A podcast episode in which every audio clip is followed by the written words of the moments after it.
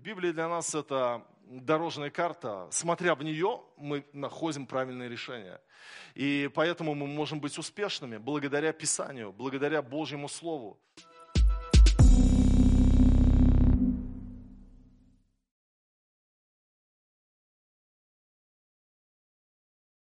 Я сегодня буду проповедовать на тему, которую назвал так.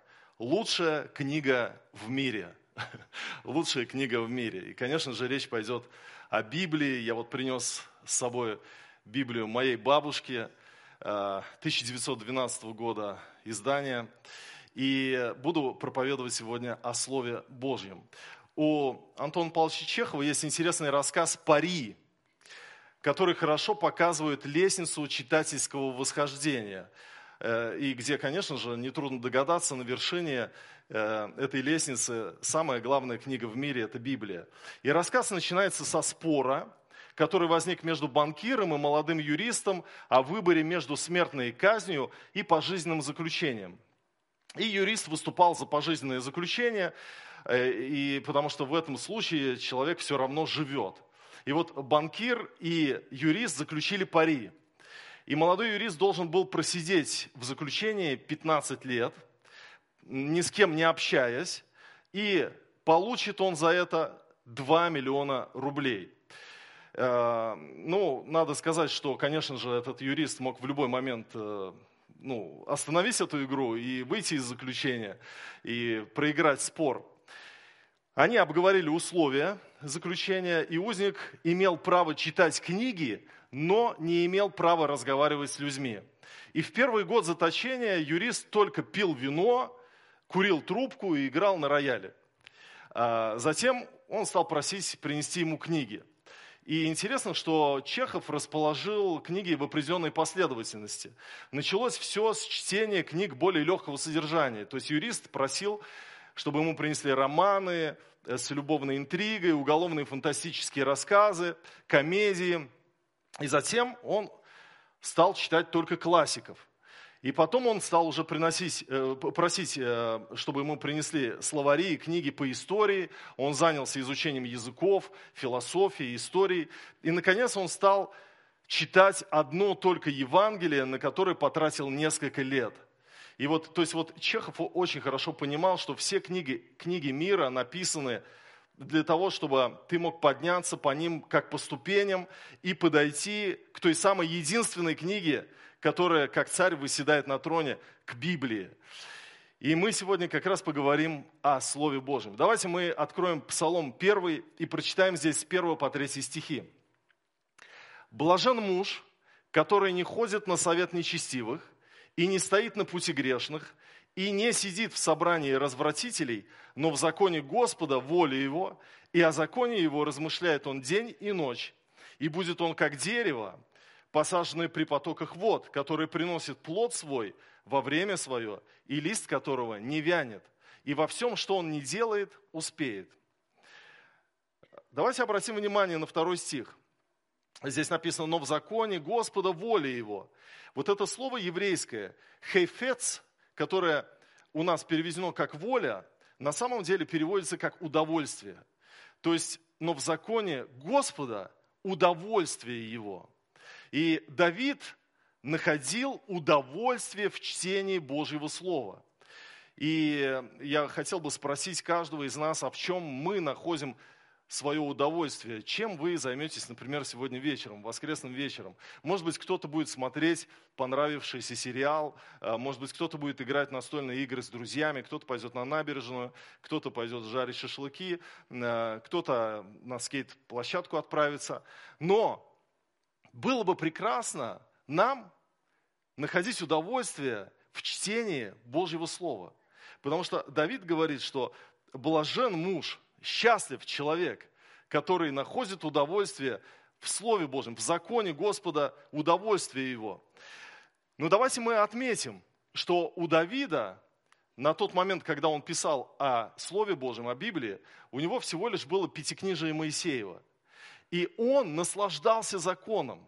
Это, может быть, одни из самых таких неудобоваримых книг в Библии, первые пять книг.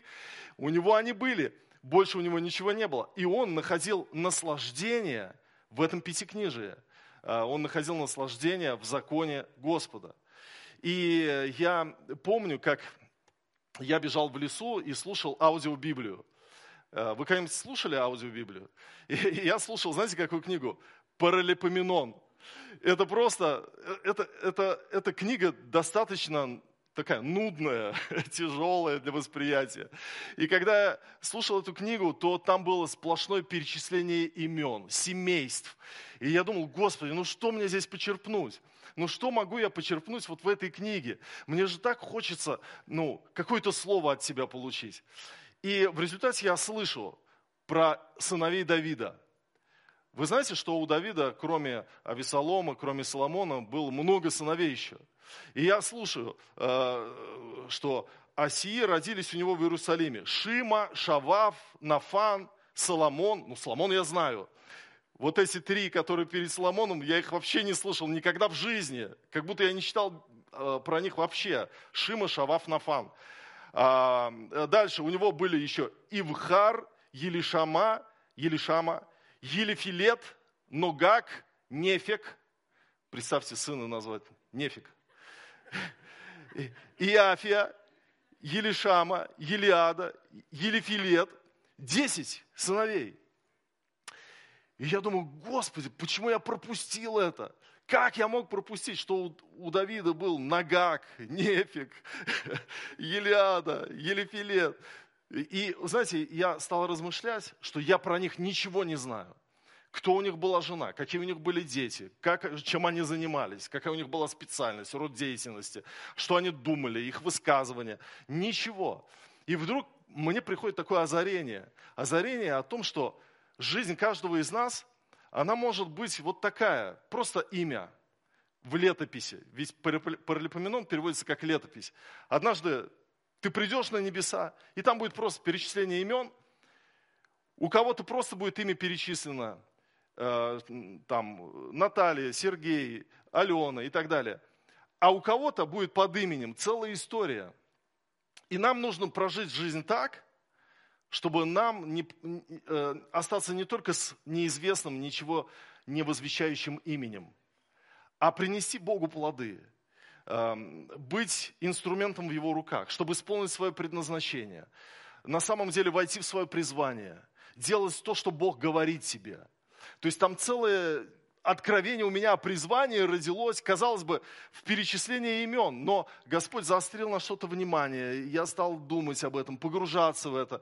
И для меня это стало таким огромным благословением, что я потом э, остановился во время бега и стал записывать, записывать мысли. Я часто так делаю. Но на самом деле нам необходимо вот это погружение в Божье Слово, потому что когда мы погружаемся, мы находим в этом удовольствие – и во втором стихе написано, но в законе Господа воля Его, удовольствие Его, и о законе Его размышляет Он день и ночь. Вот проблема часто заключается в том, что мы не размышляем о Слове Божьем, и поэтому мы не испытываем удовольствия. Мы просто, может быть, читаем, прочитываем и думаем, ну все, я покормил свой дух, я покормил себя. Но благо есть размышлять о Слове Божьем. Написано, блажен муж, который находит удовольствие в законе Господа. И о законе его размышляет он день и ночь. И кроме того, псалмопевец дает нам понять, что размышления о прочитанном в Библии произведут добрые последствия в нашей жизни, такие как плодоносность, неувидаемость и успех. Потому что он говорит, и будет он как дерево, посаженный при потоках вод, который приносит плод, твой, плод свой во время свое, и лист которого не вянет, и во всем, что он не делает, он успеет, он будет успешен. Поэтому, э, кроме удовольствия от Слова Божьего, мы можем испытать огромные благословения и последствия от размышления о Слове Божьем в нашей жизни. И здесь э, давайте мы посмотрим – и будет он как дерево, посаженное при потоках вод, которое приносит плод свой во время свое. Итак, плодоносность. Это то, что ожидает твою жизнь, если ты будешь погружаться в Библию, если ты будешь размышлять о ней, если у тебя будет процесс размышления о Слове. А, на самом деле, Писание обладает огромной силой. Кроме того, что это учебник жизни, это дорожная карта, здесь есть все ответы. Кроме всего этого, э, есть эффект, эффект влияния, э, который ты можешь оказывать на людей, имея ведение, знание, имея понимание принципов Писания, которые можно преломить в нашу повседневную жизнь. И я хочу вам немного рассказать о евангельском пробуждении в Петербурге э, в XIX веке. Кто-нибудь слышал про евангельское пробуждение в Петербурге в XIX веке? Мало кто слышал, но оно было. Это было сильное евангельское такое движение, пробуждение. И оно зародилось в среде русской аристократии. И это было связано со служением Гренвилла Редстока. И он проповедовал Слово Божье и повлиял на многих известных аристократов в нашем обществе. И повлиял на Пашкова, полковника, который потом, вот, в общем-то, стал лидером этого целого евангельского движения. И с руководителями этого движения были связаны Александр II, Александр III, Константин Победоносцев, Лев Толстой, Федор Достоевский, Николай Лесков, Владимир Мещерский. То есть известные писатели, известные э, люди в нашем обществе. И вот петербургское пробуждение началось в среде высшей аристократии, а потом оно перенеслось во все слои общества, потому что они решили печатать Библии, они решили раздавать Евангелие, они решили э, делать такие домашние группы, где они будут рассуждать о Божьем Слове. Они собирались на группах, они читали Библию, они молились, и они проповедовали Евангелие. И в 1880 году на молитвенных собраниях пашковцев присутствовало свыше тысячи человек разных сословий. Представьте себе какое-то движение в православной стране, а, хотя это движение не позиционировало себя как протестантское, но оно и не было вот, ну, православным движением. И, знаете, люди, они обращались в веру в Иисуса Христа. В Неемии, 8 главе, 8 стихе написано, «И читали из книги, из закона Божия внятно, и присоединяли толкование, и народ понимал прочитанное». И вот когда народ там понимал прочитанное, помните, они стояли и плакали. А почему они плакали? Они осознали, осознали, как их жизнь, она, ну, а, отличается от того призыва Господа в том, что написано в Божьем Слове. И э, вот как раз о Василии Александровиче Пашкове хотел немного, немного вам рассказать. Он э, был богач, красавец, э, гвардейский офицер кавалергард, он дослужился до чина полковника, он вел бурную светскую жизнь, любил балы, охоту, лошадей, и не существовало препятствий для него, потому что все, что он хотел, он мог себе купить. У него были в Петербурге и в Москве большие дома, дворцы. Он был владетелем поместий в десяти губерниях, Московской, Тверской, Тамбовской, Новгородской, Нижегородской, Оренбургской и так далее. И в 1876 году он основал общество поощрения духовно-нравственного чтения. И вот за 8 лет существования этого общества тираж изданных им книг и брошюр достиг несколько миллионов. И всю деятельность финансировал Пашков. И вот эта христианская литература пользовалась огромной популярностью. В самых разных уголках России можно было встретить книгонож, предлагающих всем желающим Новый Завет и брошюры религиозного содержания. Проповедь распространялась. И Слово Божье оно оказывает огромное влияние на жизнь человека. Сам Пашков, он как уверовал? Он при, приехал домой и увидел, что жена его общается с Редстоком, она уверовала, и он, он не хотел этого слушать ничего, но просто присутствовал при беседе, и Господь его коснулся. Он склонил свои колени и принял Иисуса Христа как своего Господа и Спасителя. Я знаю, что вот эта книга, которая здесь на кафедре, книга моей бабушки, а, Библия, она произвела свой плод в моей жизни, потому что бабушка читала мне из Библии, она рассказывала мне разные истории. И я еще не был обращенным христианином, но я знал очень много из Евангелия, я знал много текстов из Нового Завета. И так получилось, что когда пионерия закончилась у нас в стране, я не помню, какой это точно был год, 89-й, наверное, э, то э, не, не было чем заменить. Э, но я прочитал статью о скаутах и создал первый отряд в Сызрани, скаутский отряд в нашем классе.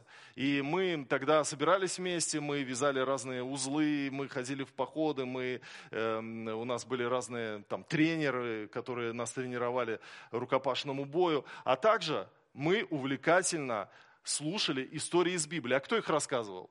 Их рассказывал я, еще не обращенный тогда христианин, я водил их в православный храм, показывал картины и рассказывал эти евангельские истории.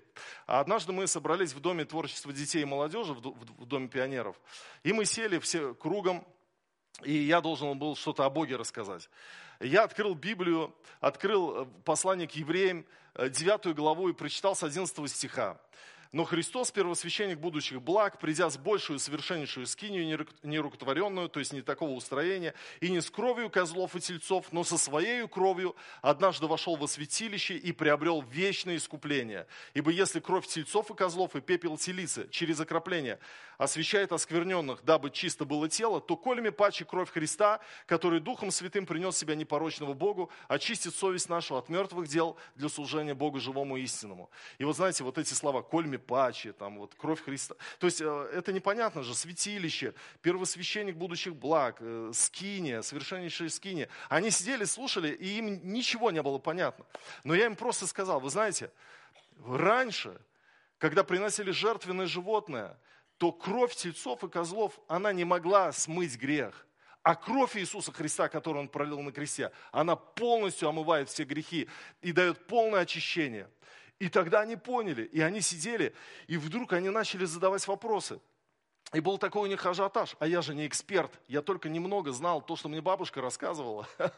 А, но какая-то Божья премудрость сошла на меня, так что я сам дивился своим ответом.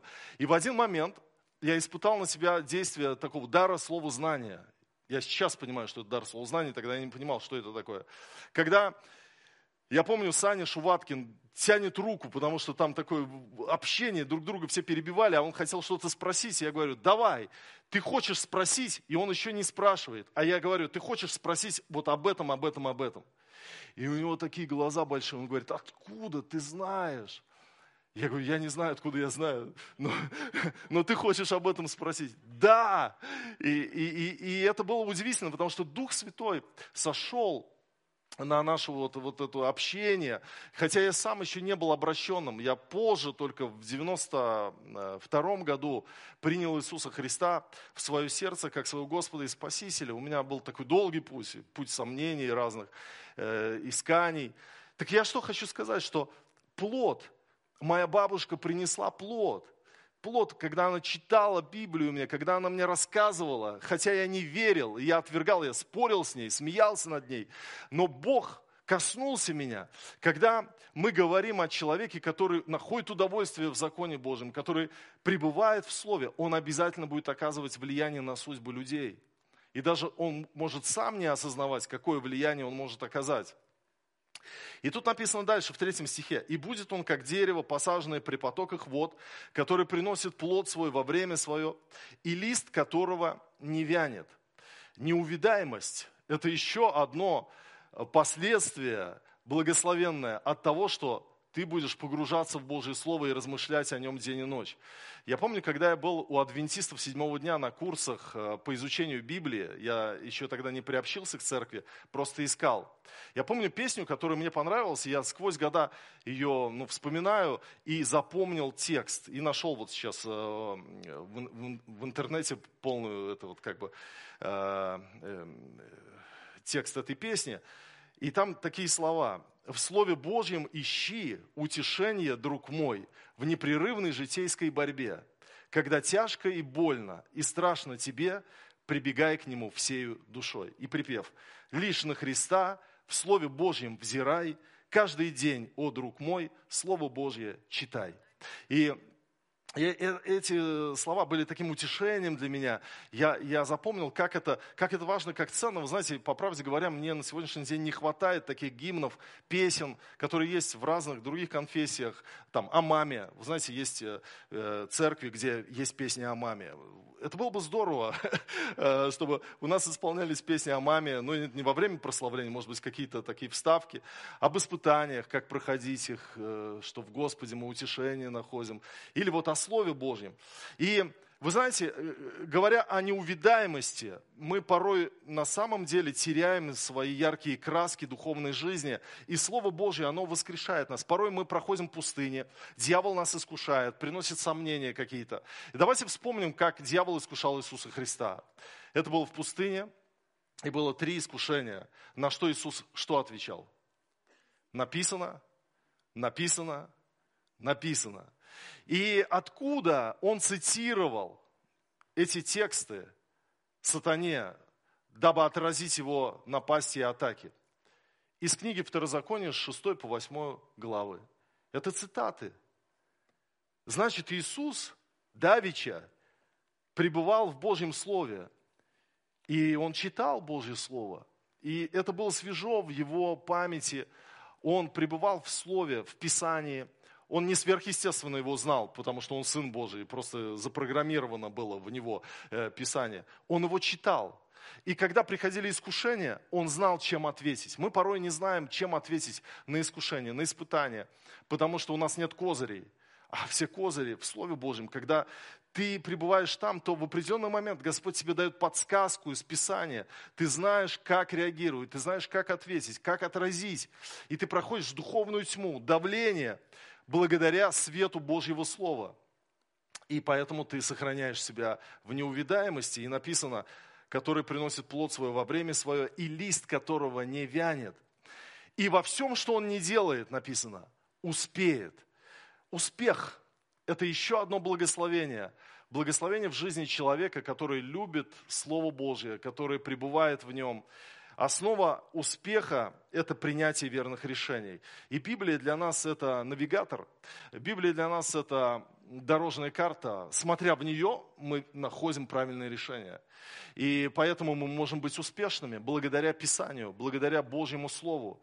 И вы знаете, однажды тоже я бежал в лесу, и вдруг я начал представлять себе, представлять себе, картины рисовались в моем разуме, о том, как люди скатываются по таким жалобам вниз и испытывают при этом э, большую радость, эйфорию, вот этого движения, скольжения вниз, как будто дети, которые на санках катятся с горки.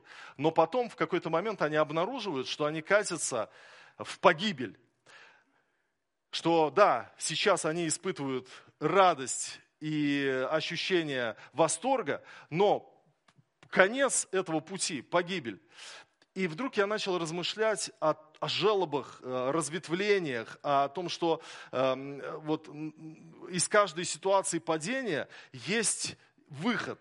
Например, ты находишься в ситуации Соломоновой штаны, да, э, когда сексуальные грехи обуяли тебя, и ты понимаешь, что это путь в ад. Ты сейчас в восторге в этом, потому что у тебя есть любовница, потому что у тебя все красиво. Но вдруг осознаешь, что ты катишься в ад, потому что эта дорога в пропасть, э, в гиену. Но есть выход, выход в этом ответвлении, в этом съезде, съезде Давида, съезд Давида. Потому что Давид был тоже в этом искушении, он тоже испытывал какое-то наслаждение там с Версавией, но он, он вырулил, и мы можем в сценарий его ну, войти и через покаяние, которое было у Давида, обрести свободу и в конечном итоге не погибнуть. Или, например, Например, ты находишься в ситуации э, предательства, когда ты, когда ты ну, отвернулся от Господа, когда ты, может быть, из-за чьей-то манипуляции перестал ходить на служение, огорчился и на церковь, и на Бога, и чувствуешь себя, ты в роли э, Иуды, но есть, есть съезд на другую ветку, на ветку Петра, который оказался в такой же ситуации, как Иуда. Он отрекся от Христа, но через покаяние он вернулся к нему. И вот э, я так размышлял об этом. Например, ты э, находишься э, в колее э, ненависти к кому-то, в колее Каина, например, да, э, но есть ответвление Иосифа, который простил своих братьев. То есть вот есть всегда выход, выход для тебя в Слове Божьем. В какой бы ты ситуации кризисной ни оказался, как бы ты ни обнаружил себя, в чем бы ты ни обнаружил себя, есть всегда для тебя выход в Слове Божьем. И когда ты размышляешь о Слове Божьем постоянно, то у тебя есть от Господа подсказка, есть от Господа направление, есть от Господа водительство, чтобы тебе не согрешить, чтобы тебе хранить свое сердце от неправильных решений. Я помню, как шел отомстить врагу своему. Он жил на третьем этаже, это была пятиэтажка. Отмстить я шел за то плохое, что он мне сделал. Я хотел скандалить, выговорить все в лицо, все ему в лицо. И пока я поднимался на третий этаж, я был в гневе, я был в ярости. Но вдруг мысль, мысль в моем мозге, в моей голове. Не говори ни доброго, ни худого. Это, это цитата из Библии, где Лаван преследовал, помните, э, Иакова, и он хотел отнять своих идолов, которых они украли, он хотел добиться правды. Его ангел ночью встретил и говорит, не говори ни доброго, ни худого. И вот я, я, я чувствую, вот э, эти мысли, они такие светлые, вот эта мысль, она такая тонкая, светлая посреди вот этого большого гнева. Не говори ни доброго, ни худого. И в последний момент я принимаю решение послушаться этому. Когда уже позвонил, человек открыл, я говорю, привет. Он говорит, привет, чай будешь? Я говорю, буду. Мы сели, мы сели пить чай, и в процессе нашего общения он говорит, слушай, вот за тот случай ты меня прости, я был неправ. И я перед тобой приношу извинения. И, и знаете, и ситуация просто решилась. Но, но, но, но если, бы, если бы я не был послушен вот тому импульсу из Божьего Слова, пришедшему, ну, там бы был бы разрыв отношений конкретный. Поэтому, друзья, Божье Слово, пребывание в Божьем Слове, оно приносит нам успех, оно приносит нам благословение. Аминь. Давайте будем читать Божье Слово, размышлять. Давайте будем ходить на домашние группы. Давайте будем задавать вопросы. Помните Иисус, когда в храм пришел, его нашли там задающих вопрос, задающим вопросы и отвечающим на вопросы. Это важный, важный путь духовного роста, когда мы читаем Божье Слово. Может быть, ты что-то не понимаешь. Ты говоришь, пастор Сергей, я читал, я ничего не понял. Но есть люди, которые могут подсказать, есть люди, которые могут кольми пачи тебе расшифровать, которые могут объяснить, что такое скиния, которые могут объяснить, о чем вообще речь идет вот здесь, в этом пророке, или вот в этом законе и Ветхом Завете, или вот в новозаветной какой-то истории. И вдруг будет приходить понимание и практическое применение Божьего Слова в твои будни. И Господь даст тебе большое благословение. Аминь. Давайте встанем.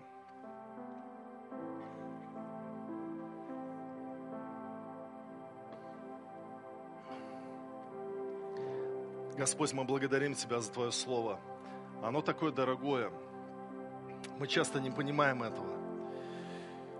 Мы часто не понимаем этого, Господь, что у нас есть самое дорогое в жизни. Это Твое Слово. И мы пренебрегаем, бывает, чтением Писания, изучением. Нам кажется, что этим должны заниматься богословы. А для нас, вот просто все остальное. Но, Господь, пусть сегодня произойдет переоценка, чтобы мы полюбили Твое Слово, полюбили читать его, полюбили размышлять, полюбили задавать вопросы, полюбили погружаться, Господь. Потому что когда мы будем размышлять о нем день и ночь и находить в нем удовольствие, Господь нас ждет очень много благословений, связанных с плодоносностью, с неувидаемостью и с успехом. Мы просим Тебя, благослови нас, Господь. Благослови, пусть, пусть Твое Слово, оно будет выше, выше всего в нашей жизни, ценнее всего, дороже всего. Во имя Иисуса Христа. Благодарим Тебя за Библию. Благодарим Тебя за то, что Ты дал нам Богу духновенное, живое Слово Божье. Не всяким хлебом будет жив человек, но словом, исходящим от Тебя, Господь. Благодарим Тебя и славим Тебя. Поклоняемся Тебе. У Тебя есть ответ для каждого, кто здесь стоит в зале, кто смотрит эту проповедь в онлайне или потом в записи будет смотреть. Для каждого человека, кто на, проходит сейчас свою долину, свой бой жизненный, от Тебя есть какой-то отрывок из Священного Писания, какой-то текст. От Тебя есть какое-то наставление, Господь. Если человек находится в каком-то грехе, Боже, от Тебя есть, Господь, Твое живое Слово, которое, как меч обоюдоострый, проникает до разделения души и духа, составов и мозгов, и сузит намерения и помышления сердечные. Мы благодарим Тебя за Твое живое Слово, Господь. Благодарим Тебя за Писание. Аллилуйя. Поклоняемся Тебе, возвеличиваем Тебя, славим Тебя и благодарим Тебя за Слово жизни. Аллилуйя. Аллилуйя. Аминь.